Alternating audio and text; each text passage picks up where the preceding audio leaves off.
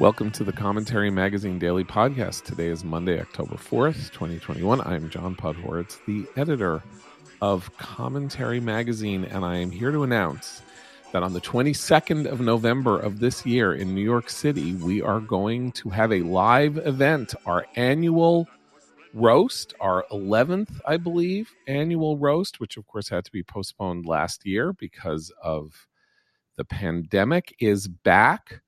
Uh, this event uh, is, I have to say, an exceptional one in the world of the annual benefit befitting a to help uh, a nonprofit like Commentary Magazine.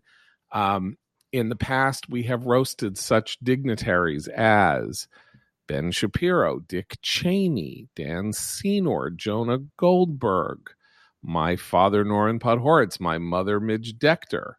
Um, and uh, this year's roastee uh, is perhaps the most prominent Orthodox rabbi in America, our own columnist, Rabbi Meir Sully Soloveichik, who writes the Jewish commentary column uh, every month in commentary, is the rabbi of the Spanish and Portuguese synagogue, the oldest synagogue in the United States, uh, and maybe in the West, uh, in the entire Western Hemisphere uh, at this point. And um, uh, a, a, great teacher, uh, a, a, wise man, a hilarious man, um, and uh, and it, the, the, this event is something that you, uh, uh, if you've never been to one, you would find a wonderment, a hilarious, fun, immense amounts of entertainment provided, and you will be helping commentary. We have levels of sponsorship, co-chairs, benefactors, and patrons this is not a cheap date. This is an expensive, serious event.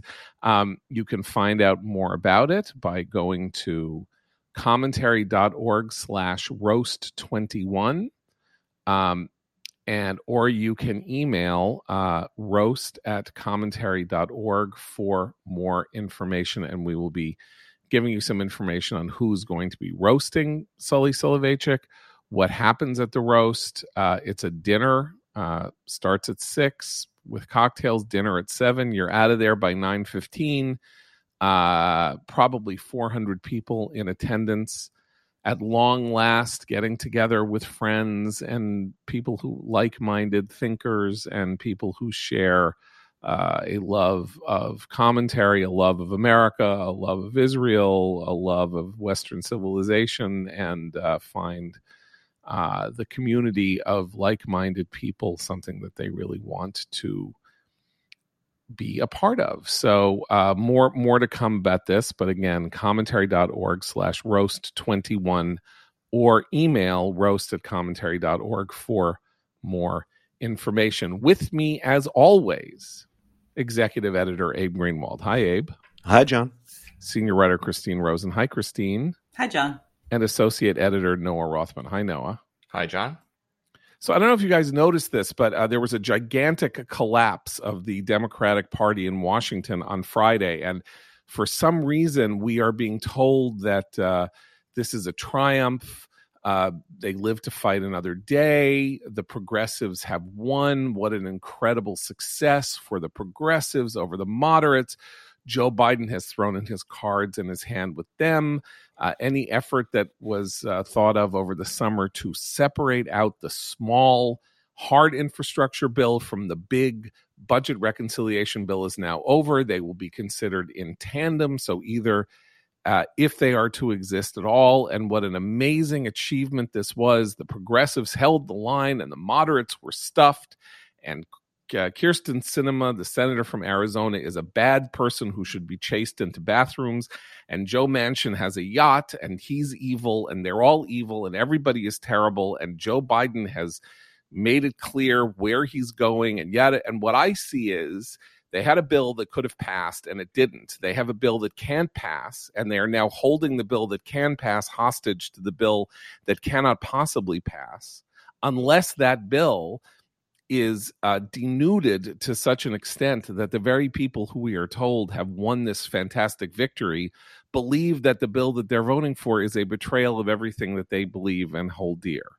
So I am completely at a loss as to understand this spin, except that uh, the people who do the spin and the people who write about the spin and the people who cover the spin are all the same people and they are not willing to say what is actually true which is that this is a political calamity not that it can't be reversed and that they can somehow pull uh, victory from the ashes of defeat but that this was a defeat for everybody concerned that's Occam's razor. You got to be, you got to twist yourself into knots to believing otherwise. And yet everybody has twisted themselves into these knots, as far as I can tell. Am I being too, um, am I not seeing properly? Because this is what I'm saying is not conventional wisdom. And I would have thought that it would be conventional wisdom.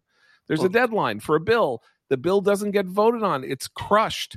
And then the other bill that can't pass is now thought of as the thing that is the most important and it can't pass, which means that they're both not going to pass. Or again, what am I missing here?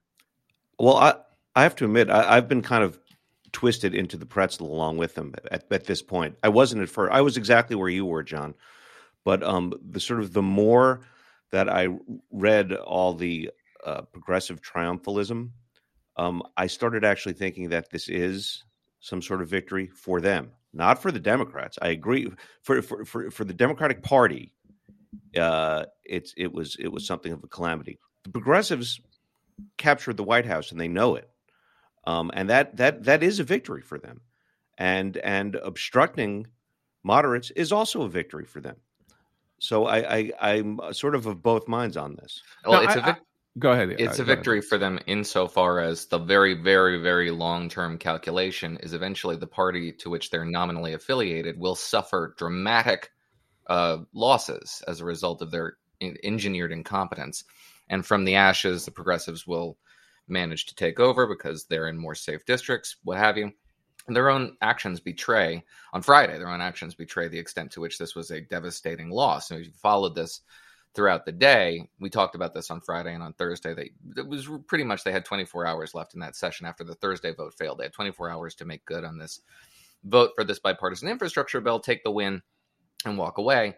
And there were frantic, scrambling efforts to get a vote on the floor. Um, you know, there were first of all there were uh, members in leadership, House Democratic leadership, giving very sour uh, down uh, apocalyptic quotes about where this bill was going. And then all of a sudden, Joe Biden intervened, and Joe Biden was coming to Capitol Hill, and he was going to have a pep talk with everybody. And then the quotes got sunnier. It was, oh, you know, there there very well could be a vote here, and you know, Joe Biden's going to marshal the troops. And then no phones allowed in this meeting. And then when they get out, and you get a lot of secondhand quotes about what Joe Biden said, and apparently, Joe Biden said nothing. He didn't marshal the troops. He didn't defend his own legislative agenda. He defended the progressive tactics and sort of like this, uh, you know, self-actualization process of legislating, where it's like as long as your feelings are secure and you're, you know, you're in good emotional health, then it's a victory of some sorts. And so he didn't lead. He left leadership up to you know the, these fractious members of Congress, and as a result, the fractiousness won out. I mean, that is a party. It's a cliche. It's a funny cliche at this point, but they're very much in disarray. I mean, it's the sort of thing that now gets mocked on Twitter, where Democrats can never be the in disarray. They're preternaturally capable uh, governors, but this is this is a, a, party that is bereft of leadership. Can, can I just add uh, one quick point here? Um, according to Politico, right? It's uh, the Politico reports that some progressive Democrats suggested to their colleagues that the White House, at its most senior levels, gave them a green light to tank the infrastructure vote if Pelosi went ahead with it, we're told from congressional sources. That's why I say it's a victory. That's Ron okay. Klain. Yeah. That's Ron, Ron Klain, Klain undermining Nancy Pelosi. Yes. Okay, but we have different um I guess we have different subjects of these sentences. So Abe's saying it's a triumph for the progressives. I guess Noah and I are both saying it's a disaster for the Democratic Party and the two yes the two are now apparently wildly separate but um i'm just gaming this out because here's here's what i see.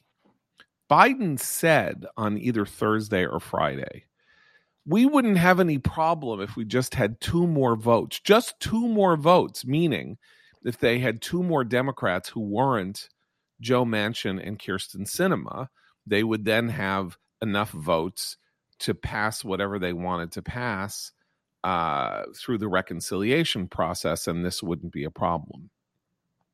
Yeah, I know. And, you know, if my, you know, if my mother wore combat boots, she could, you know, invade Germany. I mean, they don't have the two more votes. That's exactly the point. They have, you go to war with the army you have, which isn't my mother in combat boots, and you can't win this way unless what is going on is essentially a version of uh, Chicken with Joe Manchin and, and Kyrsten Sinema. They have both said they are not voting for the reconciliation bill. Manchin put then put a number on the reconciliation bill, right, which is supposedly three and a half trillion. He said he'll go for one and a half trillion.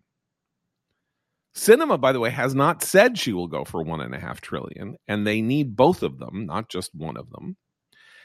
And now the idea is, well, you know what? Maybe we can get it down to 2.1 trillion because maybe Manchin he says 1.5, but he'll come up to 2.1 or 1.8. We get it to 1.8. Manchin will come up to 1.8 from 1.5. And then Manchin issues another edict just to make it clear that he does not want to sign this bill. He says, I'm not signing any bill that doesn't have the Hyde Amendment in it. The Hyde Amendment which has been, you know, in in law pretty much, although with a couple of uh, emendations since 1976, says there will be no federal money put forward to pay for abortions. That is the Hyde Amendment, and he says he'll not sign the bill without without the Hyde Amendment in it. And progressives in the House say they won't sign a bill that has the Hyde Amendment in it. So he is now raised in response to what's going on, far from becoming more uh, collegial about how they can maybe get both these bills passed, he is upping the ante. He has now added a social a social condition to the money condition that he already put the op-ed in the Wall Street Journal saying it would be and said this would be financial insanity to pass a bill anything like this. I'm not going over 1.5 trillion in new spending for reconciliation. Democrats have already negotiated with themselves that that means Manchin will spend another $500 billion. I don't know why they think that. He clearly doesn't want to sign the bill. He is the senator from a state that voted for Trump by 40 points. Well, and, and Sinema, Sinema hasn't said, uh, makes it clear with every word that she is saying that she is not, doesn't want to sign it at all. So but, all but of that's going. Yeah, go ahead. I was going to say, but what the way that both of them have consistently spoken is exactly how they should in terms of their role in the federal government. They are senators representing the interests of the people of their states. They are doing that consistently. They talk about it. They say, I mean, Sinema has said this isn't what's best for Arizona. This is, I don't think this is what's best for the people I represent, which is her job as a senator. So she gets chased into a bathroom, you know, screamed at and filmed by someone which of course are tactics that both sides have used, unfortunately, over the years. But I think it's interesting. The other thing that popped up over the weekend, the members of the Progressive Caucus in the House started calling them conservatives. Oh, the, including eh, people like AOC who aren't themselves even Democrats. They're shifting the way they're shifting what's what's allowed within their party in terms of the boundaries of ideology and political affiliation. And so calling them conservative is a choice. Like, look at these conservative members. They're stopping us. This is undemocratic, et cetera, et cetera. And I think that rhetoric shift is is telling. Right. But here's so if we look at this, what what, I, what I'm saying is everything that is now going on, and this could go on till Christmas, is designed to put pressure on Manchin and Sinema to cave and sign a budget reconciliation bill.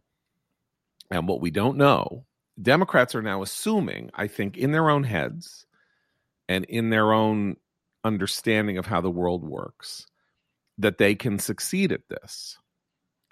And maybe they can. None of us has ever been under that kind of pressure. The pressure that we saw succeed wildly in this regard uh, as a sort of democratic pressure group interest on on a moderate to conservative person was John Roberts in 2012 with Obamacare, when basically the entire uh, Obama administration and various other things basically said to said to uh, John Roberts, vote to overturn Obamacare, and and the we will do everything we can to make sure that the Supreme Court's legitimacy is destroyed. And he fell for it and decided to vote to uphold Obamacare in the most in the most factitious manner possible, which is that when he needed to say that it was a tax, he said it was a tax. When he needed to say that it was a penalty, it was a penalty. They can't be both at once. And he said it, and the decision is there, and it's one of the most intellectually shameful things that has ever been done in the country, and it worked. So that kind of pressure worked, and they're looking at Sinema manchin and they're thinking that they can, I think, bring the entire culture of the United States to bear. They can be insulted on SNL. They can be trashed on Twitter every every quarter hour.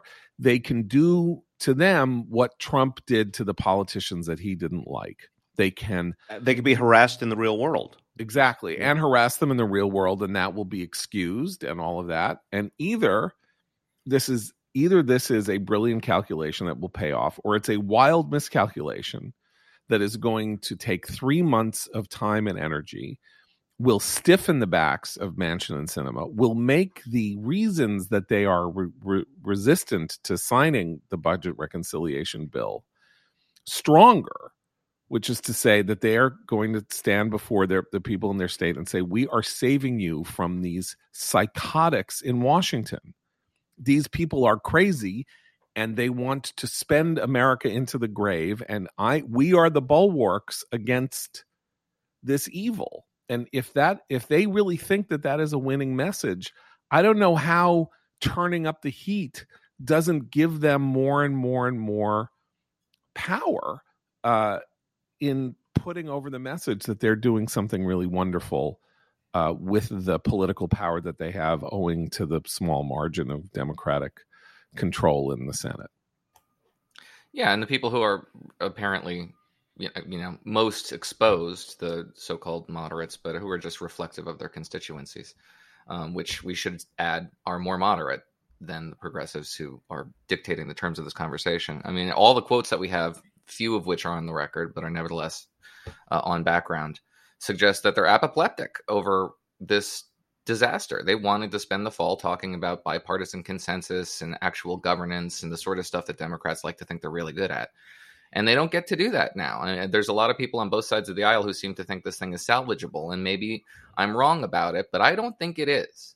I really don't think it is. I think the iron has started to cool precipitously. The debt ceiling is going to take over and we're going to start talking about the politics of the midterms sooner rather than later, at which point it becomes even harder to vote for something like this, pressure campaigns notwithstanding.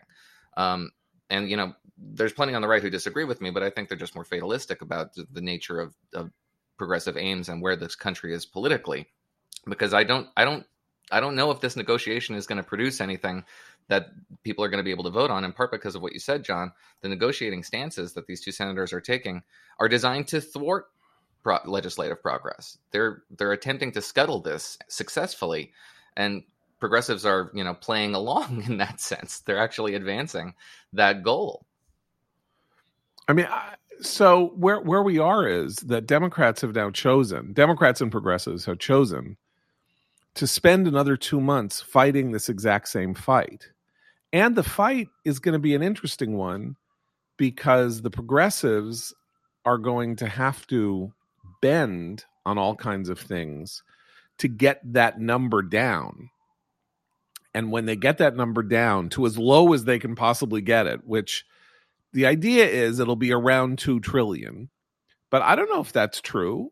Like, I, how do we know that they'll be able my to hair accept... out over this because we never talk about what the heck it's supposed to do. I know, but it we doesn't talk matter. About what it spends. That's what matters, though. That's no, no, where no, no, that's no, where no, the no. That is comes that, from. but it matters to them. It matters to them, and the whole point is they've been writing these things about how, oh my God, they're going to have to do triage. Look at what they're going to have to leave out. They're going to have to leave out free free college because you know they're going to need that three hundred billion dollars somewhere else suddenly uh Jayapal, the head of the Progressive Caucus, has learned about budgetary tricks, right? She's like, mm-hmm. here's what maybe here's what we'll do.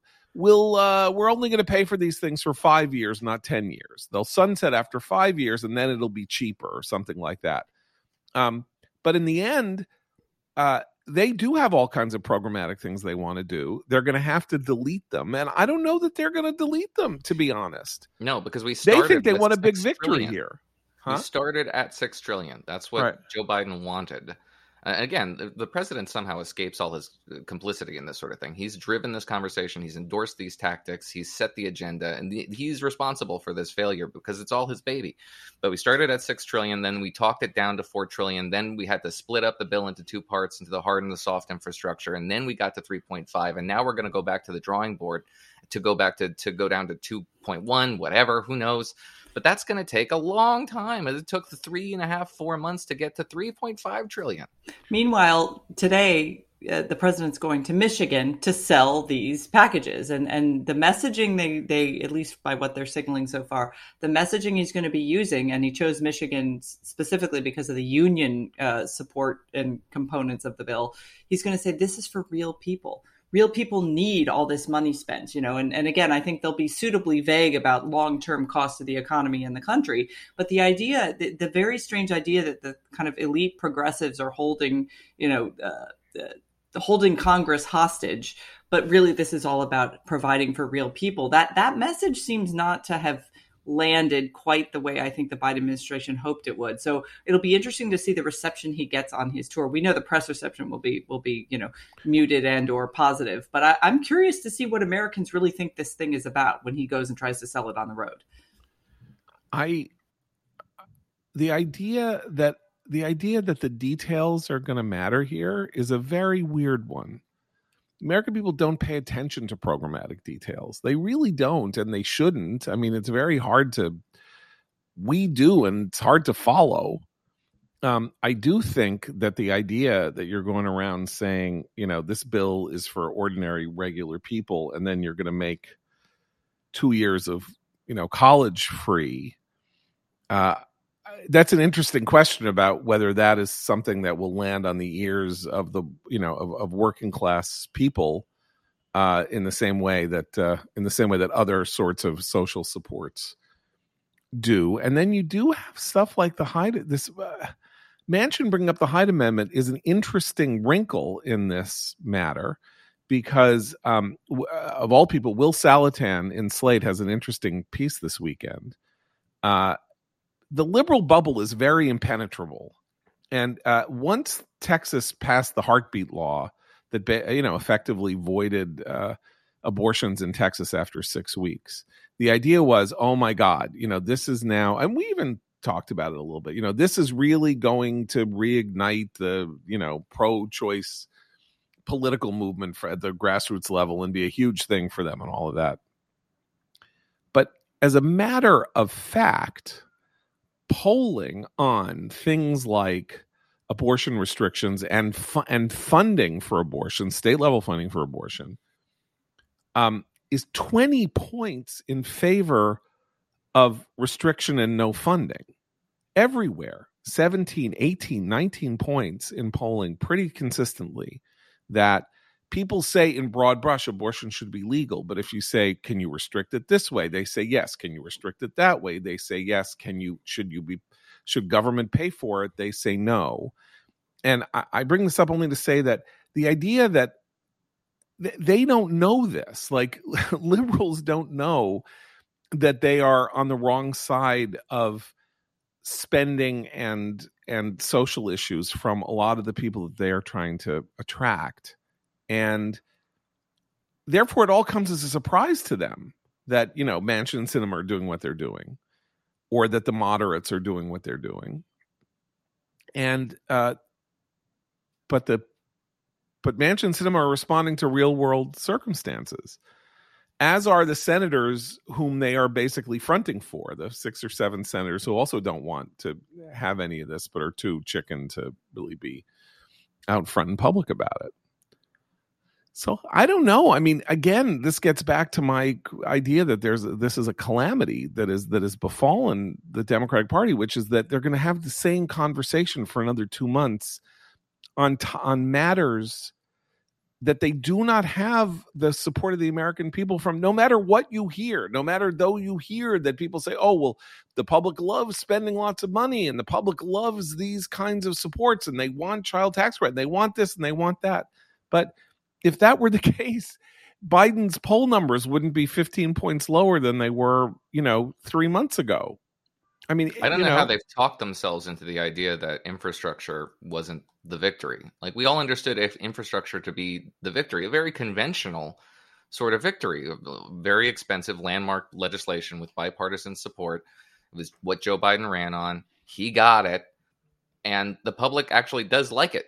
Like they genuinely do like it. The polling isn't lying there. It's pretty su- supportive of the idea of infrastructure as hard infrastructure as being what you understand infrastructure to be: roads, bridges, airports, pipes, all that stuff. People like that sort of thing. That's what government is supposed to do. It's literally it's the social contract. And they have this victory and then they talk themselves into the notion that the victory wasn't a victory. Um, and, and, that's and, the impenetrable liberal bubble you're talking about. Yeah i mean and, and isn't infrastructure for regular people i mean who, who was that for? I mean and it would be it would be the sort of very boring sort of legislative victory that doesn't enliven political activists because it's so conventional and and you know dare I say normal uh, for something uh, even though the scale is is dramatically larger than anything we've seen before but it's the sort of thing that you can go around talking about how you're an effective legislator you brought home stuff for your district you worked with across the aisle you know you made yourself as a as a competent governing figure and you're representing the your constituents as they want to be represented. I mean that's the sort of thing that competent legislators used to like to be able to say. And it's you know it's just not good enough now mostly for the media complex uh, that is progressive in all but you know title but um yeah generally this is the sort of thing that you know you would be able to say this is this is a victory we want and it would have profound uh, political consequences, positive political consequences for Democrats to say that they're a competent governing party, contrary to your experience over the last, you know, the four years of the last administration. They can't say that now. Okay, I want to come back to why Biden has done what he's done, but before we do that, let me talk to you about our friends at the Bahnsen Group. The uncertainty that has now been entered, you know, a period of uncertainty that we have now uh, doubled in length uh, because of the failure this weekend to pass at least one of these bills, and the fact that this could go on till till till Christmas is going to have economic broad scale economic consequences. It's going to freeze uh, firms uh, when they try to figure out what kind of uh, what kind of spending is going on at the government level that might compete with uh, with private sector borrowing and that sort of thing. And that's why you want to go to the two newsletters produced by the Bahnsen Group, a three billion dollar under management financial services company run by our friend David Bahnsen. He produces two newsletters, the dctoday.com, which is daily, dividendcafe.com, which is weekly. DC Today offers a summary of what happened in the markets uh, that day and what may be coming on during the week. And Dividend Cafe takes a 30,000 uh, view from 30,000 feet of uh, issues, the national economy, the international economy, where, where things are going. Uh, I find them invaluably helpful in uh, understanding where things are going myself. Uh, they're free. Go to dividendcafe.com, sign up for both of them, and you will be very, very happy. Indeed, that's the DC Today and dividendcafe.com from the Bahnsen Group, the antidote to the intellectual spaghetti of the financial services and management industry. Okay, so Noah, you said like this is Biden's doing. Biden said he wanted to run that show that he could bring, you know, Democrats and Republicans together. And then he got a bill in which he brought in which Democrats and Republicans were brought together. 69 votes in the Senate for the bill. Uh, certainly the possibility of enormous numbers of Republicans, relatively speaking, voting for it in the House, uh, possibly. And um, and at the same time, in the summer, he said he didn't want one without the other. He didn't want the hard infrastructure without all the social spending. And this week, as Abe noted, there is evidence that the White House either winked or actively signaled to to um, the progressives in the party that um, it would look favorably upon uh, the fact that the infrastructure bill wasn't voted on uh, because they also want they don't want half a loaf. They want the whole thing. So what the hell is going on here? Yeah, well, you got to go back to the beginning of the president's term, all the way back in January and early February, when he set these balls in motion. It was COVID relief, right? Which was many trillions of dollars, up to and including something resembling a, a UBI in the form of this uh, these child tax credits, and but it was also the American Families Plan, which was another several trillion dollars worth of whatever. Before we talked about human infrastructure, that's what it was: caregiving, social uh, safety net stuff and it was also the infrastructure bill. So all this stuff rolled in together. This is what he talked about before joint session of Congress in April was um, to the tune of six trillion dollars. You know, we again is the biggest spending bill since World War biggest spending bill since World War II. You know, this is the, we can remake the social compact, whatever. Um, and in the process of negotiating these various legislative initiatives, they all sort of got rolled into one in Congress. Um, the American Families Plan and Infrastructure together became the single giant infrastructure bill, which was eventually cleaved in not in half, but into two constituent parts hard infrastructure and metaphysical infrastructure. And then Joe Biden says, okay, well, I want them both together, which was a sort of a progressive wish, but it was whispered. It was sotto voce. Nobody on the progressive left was saying that we need to, you know, do these both together really outright because they thought it was fanciful. And then the president says, okay, well, that's what I want too. And suddenly it doesn't become fanciful anymore. It becomes an imperative. And then Joe Biden sort of backs off of it because it becomes an impediment to passing the infrastructure bill. Um, but he doesn't really disavow it necessarily because this is clearly what the White House chief of staff wants. It's what the president wants. And progressives feel like they're speaking for the president with some justification. They say, we're keeping him in line, we're keeping him on the track of his his own track, his own self-set agenda. We're the ones enforcing it, and they're not 100% wrong on that. And now Joe Biden, after Friday, has this meeting this limp-wristed meeting with his members of his own uh, his own party, where he just says, you know, just whatever feels good, do it, and sacrifices his own legislative victory. So yes, he's the he's the executor of all of this, even though he likes to play this passive participant. He's the one who set this table, and he's the one who's who's ripping the tablecloth out. Okay, I'm going to propose my theory. My theory is that this is proof that Biden is not running in 2024, and he knows he's not running in 2024. He is shooting. He is shooting the moon. He has decided we're going to lose the House in 2022. He wants to get as much as he can get so that in the history books, in the record books, he will have done as much as could be possibly be done. And he, the take the win and see where you can go with it is the strategy of somebody who has a long term goal or a long term game plan, and he does not have one. He he has until November 2022 to set a legacy, and that's it. And so uh, what he was looking for, what he was looking to as his potential legacy was an infrastructure bill, and that's not good enough for him. And that's why this is all happening. Not to mention, he, of course, was the vice president of an administration that got everything that it could do done by April of its second year.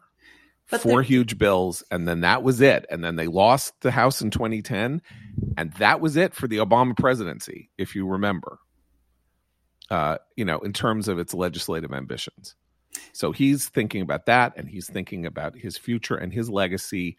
And he is a risk taker. The guy, to be fair, look, he ran for president. He, you know, I mean, he's like, he's not a cautious, prudent, you know, guy. That's not, that's not who he is. He's a impulsive, garrulous idiot. And so, you know, anyway, Christine, I'm sorry. But but it, what's interesting about that, and I agree with the characterization of him, and I'm I'm one of the people who think he might who agrees with you that he might not be planning to to run for reelection. But the messaging is so strange coming out of this White House, and I think what this this uh, the Ron Klain factor in this recent um, debacle of, of attempted legislation really highlights it. But I think it's been there from day one, and that's that he yes he takes crazy risks. He just you know kind of very uh, stubbornly insists on doing things his way and doesn't listen to advice.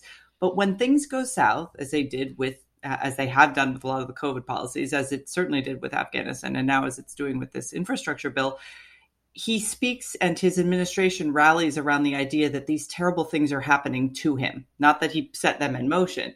And on this he can't do that. I mean not only did he not only is he clearly siding with the progressives as noah said but he's put his own leader in the house nancy pelosi in a position of having acted in terrible bad faith at a moment when the, her own party is kind of you know knives out on each other in terms of the factions. She promised something and she couldn't deliver it and she couldn't keep her word. And actually, power in that situation is being able to do that. And she completely messed up, and people really aren't pointing much of a finger at her. But that was a big, another sign of something we've consistently brought up about her and wielding power recently, which is that she's not that good at it lately. Like it just hasn't, she hasn't been good at it. So I will be curious to see if they can try to spin the, this horrible infrastructure mess happened to Biden, because in this case, he's been much more vocal about saying this is what he wants so Abe, here's here's another way of looking at it. Um, Pelosi has an incredibly hard hand, right? She's got a majority of four, whatever it is. So anybody can block anything. The moderates can block the reconciliation bill. The progressives can block the infrastructure bill. Anybody can block anything. It takes almost nobody, right? I mean, it's there are 435 members of the House. There are 220 whatever it is 222 or something like that democrats in the house three of them can you know three of them or four of them can tank anything. She's got a hard hand. That's where he is supposed to come in and serve as her backup enforcer right? And he let this happen in the summer right? They came up with this deal. The vote was going to be september 27th that was the deal. And and the senate the senate then went and voted on the bill voted veto proof majority, you know, like on the bill. Um, and it was only then that Biden and his people looked at it and said, well, this isn't good enough. I mean, eh, that's a weird thing. Like, let's just uh, think about this a little bit.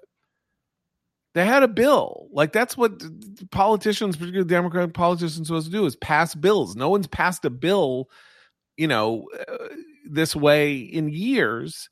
They get the bill passed, and then Biden says, let's blow it up. Like, let's throw a hand grenade into it and blow it up.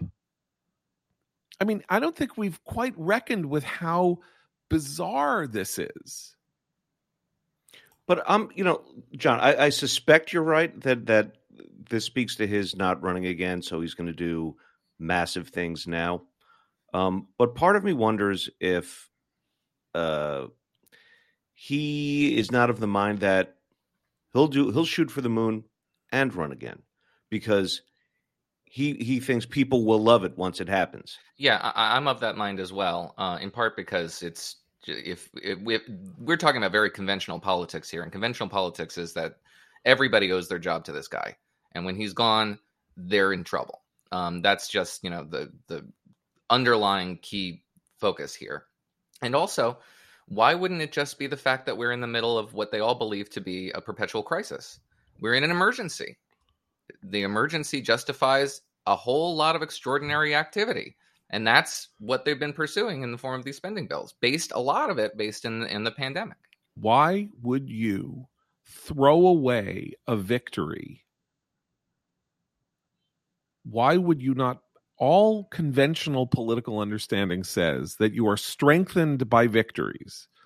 You build a platform, a stronger platform from which to preach more legislative success and the fact that you know how to stitch things together and get things done with victories. Again, I just want to point out that they had a bill in hand and they destroyed it. They had a they had a they had a bill that they said they wanted and that they voted on and that they agreed to and that the entire Democratic Party agreed to and they destroyed it because they needed to use it as as a you know a battering ram. Or they needed to what they needed to they needed to make an example of it with the idea that this is not enough. It's not enough. But then then he tried to uncouple it right after right but then he recoupled it. That's what happened this week. Yes. He coupled it, then he uncoupled it. Only by uncoupling it could they get the deal. So he uncoupled it. People talked about it as though he had made a terrible blunder when he said, I need them both together. And then it was like, ooh, boy, he really screwed up the negotiations over it because that gives, you know, that gives Manchin everybody the possibility of walking away from the deal. So he re, he uh, he then decoupled it and they passed the infrastructure bill and then this week, along with the progressives, he recoupled it. That's what I'm saying. This is a conscious, deliberate decision well, to trash a success. And then you have to say, why are you trashing the success? Because he's got bigger fish to fry. He's got a bigger thing he wants to do, and he was willing to sacrifice the one for the other. I don't know that there's a precedent for this in American history, honestly. I can't think of one. Well, and you know who praised who, which politician was praised by another politician for being a good faith actor this weekend? Alexandria Ocasio Cortez went on Face the Nation and praised Biden. She's like, he's he's a good faith actor. He's getting done what we always want, what we need to get done. That tells you more about both the Democratic Party, the progressive left, and this bill than just about anything else. So, guys, have you ever browsed in incognito mode? Not as incognito as you think. And why would it be? It's a Google product like the Chrome browser itself. Google has made its fortune by tracking your movements online. I told you about this $5 billion class action lawsuit against Google in California, where it's accused of secretly collecting user data. And Google's defense, quote, incognito does not mean invisible, unquote. So Google admits it. So how do you actually make yourself as invisible as possible online? You use ExpressVPN like I do, because it turns out that even in incognito mode, your online activity gets tracked and data brokers still get to buy and sell your data. One of those data points is your IP address. Data harvesters use your IP to uniquely identify you and your location. But with ExpressVPN, your connection gets rerouted through an encrypted server and your IP address is masked. Every time you connect to ExpressVPN, you get a random IP address shared by many other ExpressVPN customers that makes it harder for third parties to identify you or harvest your data. Best of all, ExpressVPN is super easy to use no matter what device you're on phone, laptop, or smart TV, all you have to do is tap one button for instant protection. So if you really want to go incognito and protect your privacy, secure yourself with the number one rated VPN, visit expressvpn.com slash commentary and get three extra months for free. That's E-X-P-R-E-S-S VPN.com slash commentary. Go to expressvpn.com slash commentary to learn more. So here we are. All the data suggests that we are now burning through the end of the horrible Delta variant wave. We have cases down 30% or some hospitalizations down 30% over 2 weeks. Everything is down. We're we're we're back to sort of March levels uh, of uh, of infection and all of that and hospitalization. Um, and uh, Scott Gottlieb, among others, says he believes that this we have, may have seen the worst of it now over. That there's very very little indication that there are new variants coming that will have the kind of effect that the Delta variant had, and so we may really be on our way out of this. And then what does Anthony Fauci do yesterday on the Sunday morning shows? He raises questions about whether or not you will be permitted to visit your family at Christmas or get together with your family. We just don't know that yet, he said. He's literally the Grinch. well, he was, you know, he was asked the question, I think. And and you don't ask that question. You oh, the only reason to ask that question at this point in time is because you want that answer. You want to get that answer because nothing in our reality is connected to that question. People are already getting together, not just in family get-togethers, but by the thousands for sports events and concerts and whatever else, and in restaurants and every you know. So the idea that that you know, are is it going to be safe in a couple of months? You you want to get that answer, and is, and they got it. This isn't even the worst thing he said over the weekend. Mm. this abject ghoul.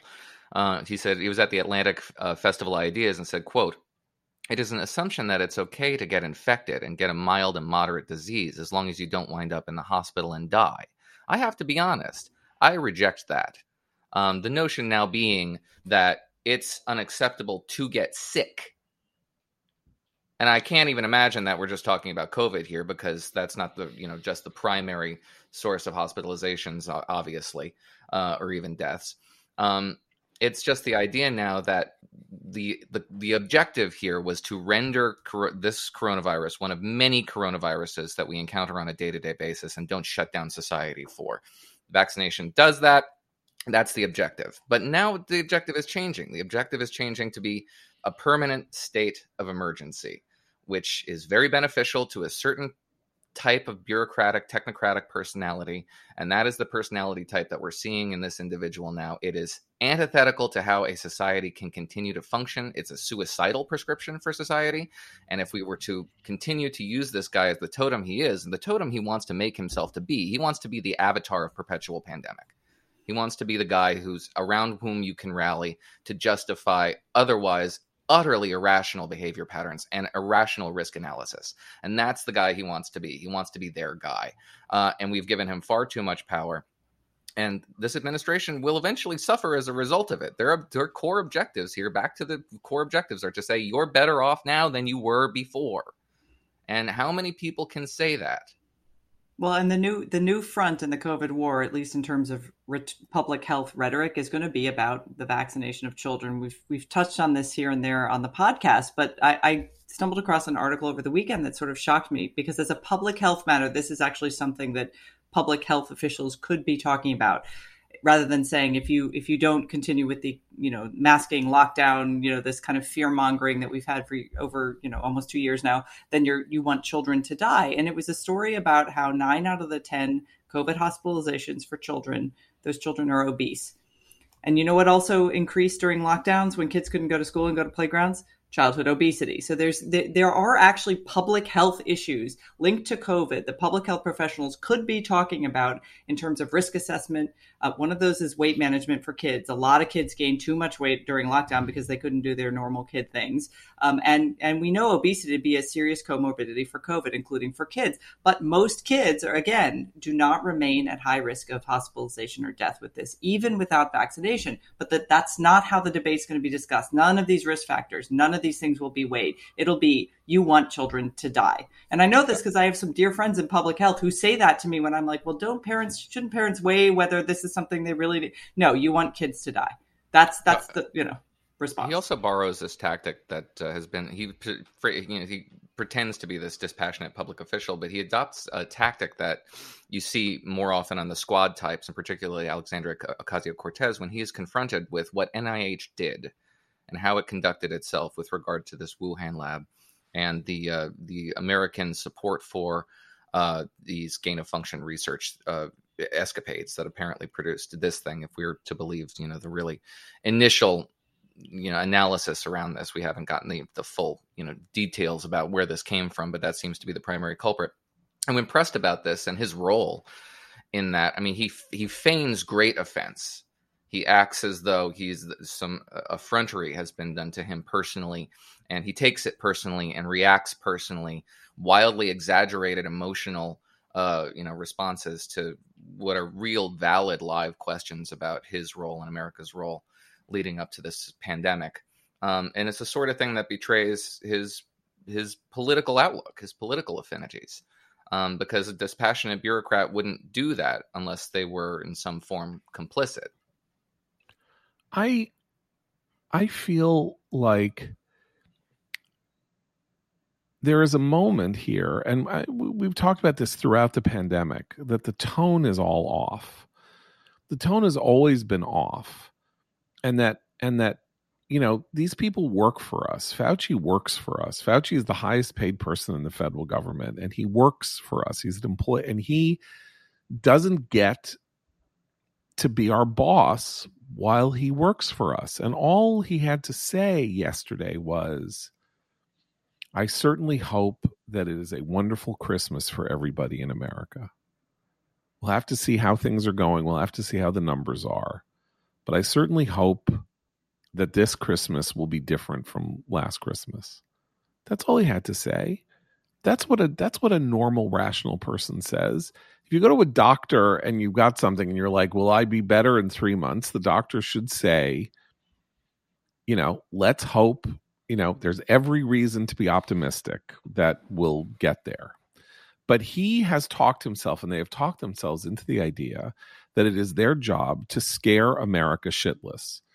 And that is what they do. And that is who they are. And that because people have to be scared because otherwise they're just going to go about their daily lives and we can't have that well it, that is not a good attitude for people in government to have about the people who are their employers It is not a good attitude, and it it it is corrosive of what we need from people like Fauci going forward. They don't understand how much they have surrendered. They don't understand how much they have compromised their ability to tell the American people uncomfortable truths about possible future things that need to happen. Because they say things like we don't know if you can you can get together for christmas. Uh it's like you you're ghoulish. There's something weird about this. I don't like hearing this i shouldn't like hearing this and the next time you tell me something i'm going to look at you and say go screw yourself even if what you're saying to me is something i need to hear and the Biden administration is losing public credibility on COVID as it as it should. Um, uh, I don't have the numbers in front of me, but uh, the more recent polls show that that as with essentially every other area um, of of Biden's presidency, uh, the, the, public's faith in his handling of, of the pandemic um, is is falling. He said he was going to shut down the virus. Look where we are the the the, the I mean, thank God we're we're we're you know where the the uh, uh, Delta wave is is winding down, but there were there was a period there where the weekly average was worse under Biden than under Trump.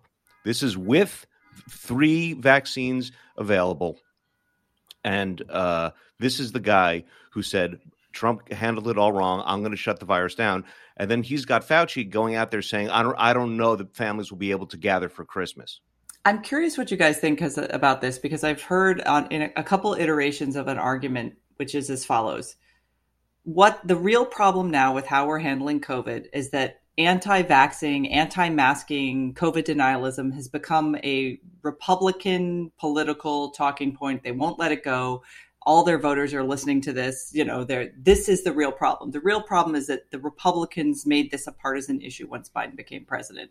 There's definitely some evidence for that if you look at the rhetoric of, of some of the more extremely and extremely ridiculous uh, polit- republican politicians in this country. But i'm wondering if you if if you think that that's a true and b uh, if it is true something that's really going to kind of make this much worse than it needs to be 76% of Americans ages 12 and up have at least one dose of the vaccine in their bodies. 65% are fully vaccinated at this point.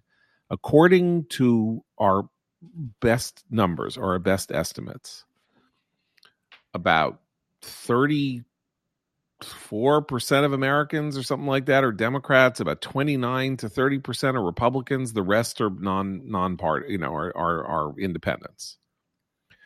Um, this number of vaccinations at three quarters of of people twelve and up, and uh, let's go. It's seventy seven percent people eighteen and up who actually can you know sort themselves in partisan terms means that Republicans, Democrats, and Independents are all getting vaccinated and yes, is there a population of anti-vaxxers? Yes. Do they seem to be more Republican than Democratic because the because the counties in which the Delta variant was raging seem to be more Trump counties than Biden counties?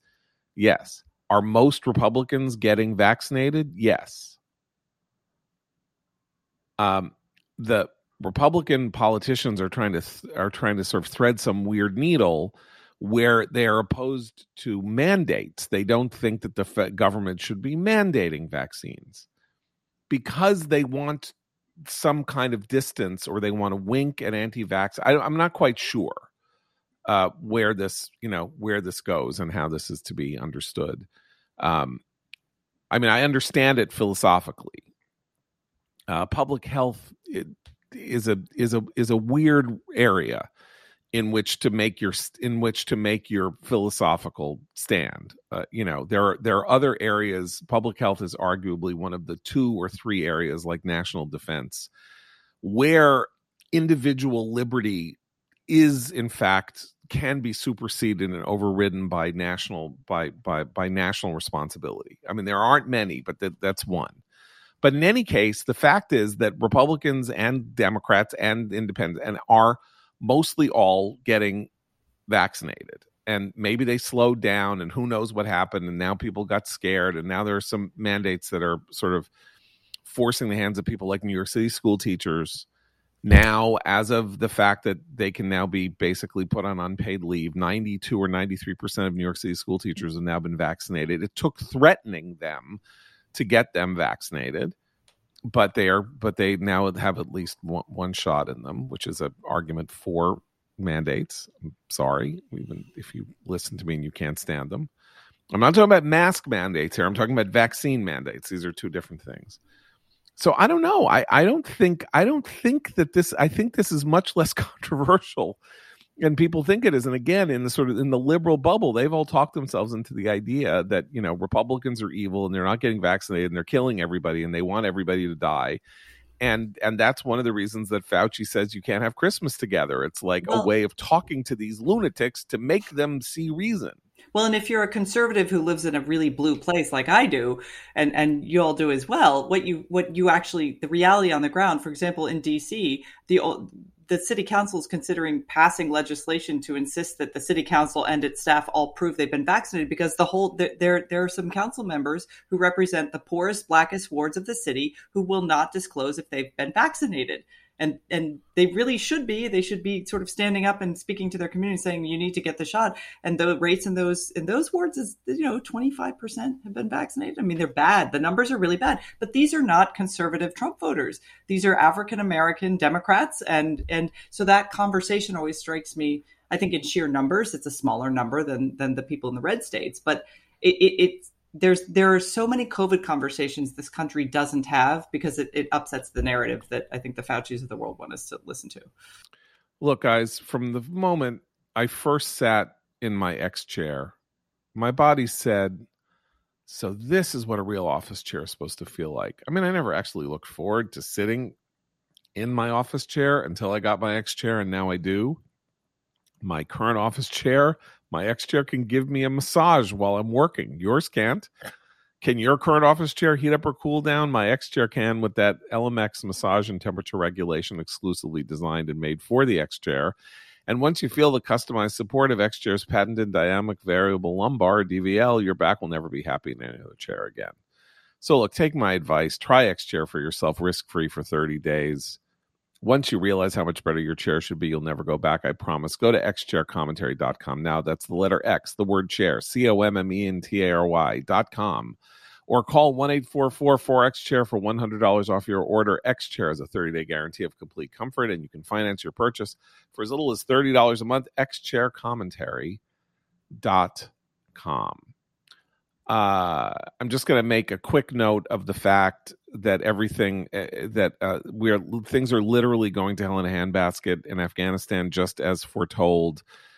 Uh, just Google Afghanistan and eh, you know click on where it says news, and you're just going to see story after story after story of the horrors that are now uh, developing and the weird silence about what's going on with our special you know special visa holders and the um, and the Americans uh, in uh, of of no particular number except that there are around a hundred or more who are still there and trapped there.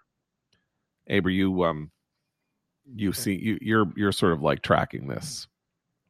Well, I'm I'm more tracking the the indifference, right? Uh, on on on our side. That that because because that was the unknown factor, as you say. The what was predictable was what's happening in Afghanistan. What's what what what I was hoping was that people here would care, um, and they don't. I'm very sorry to say they they they they, ju- they just don't. I mean, the, the the second the second that operation ended, the the whole story shut down, and it's astonishing. But it's also where I think you can you can trace um, the, Biden's um, sort of enduring weakness now. Uh, you could trace it back to that. I think I think that's where he sort of lost his hand and um, his his ability, if if indeed he, he ever had it, to to persuade uh, uh, members of his party and the American public. Um, I think I think that was it was a huge stumble for him for his presidency. Aside from aside from it being a, um, a, a terrible geostrategic blunder. I gotta say, I think it's a little too harsh uh, on the American public to say they do not care. about stranded Americans, permanent residents, and visa holders who are trapped behind enemy lines and, and tel- uh, behind the Taliban lines. If this had happened under Donald Trump, it would be 24 hour coverage. They don't want to cover it. It is a conspiracy of interests because the public would. It's not. It's not a public demand issue. They're not just. And first of all, the media rejects the idea that they provide services that are responsive to public demand anyway. They tell you what you need to know, not necessarily what you want to know. Um, that's part of the mission statement, and they're uh, they're rejecting their own mission in pursuit of a political objective, which is to advance Joe Biden's agenda domestically. Um, that's I, and that sounds very paranoid and conspiratorial, but I think that's absolutely true because the public doesn't necessarily reject the idea of these stories, and these stories are still being published because they out do have news value. It's just the placement of them. For example, you know, six days ago, the administration said, you know, we still have about 100 U.S. residents, permanent uh, permanent residents in in Afghanistan, right? That's the running gag number.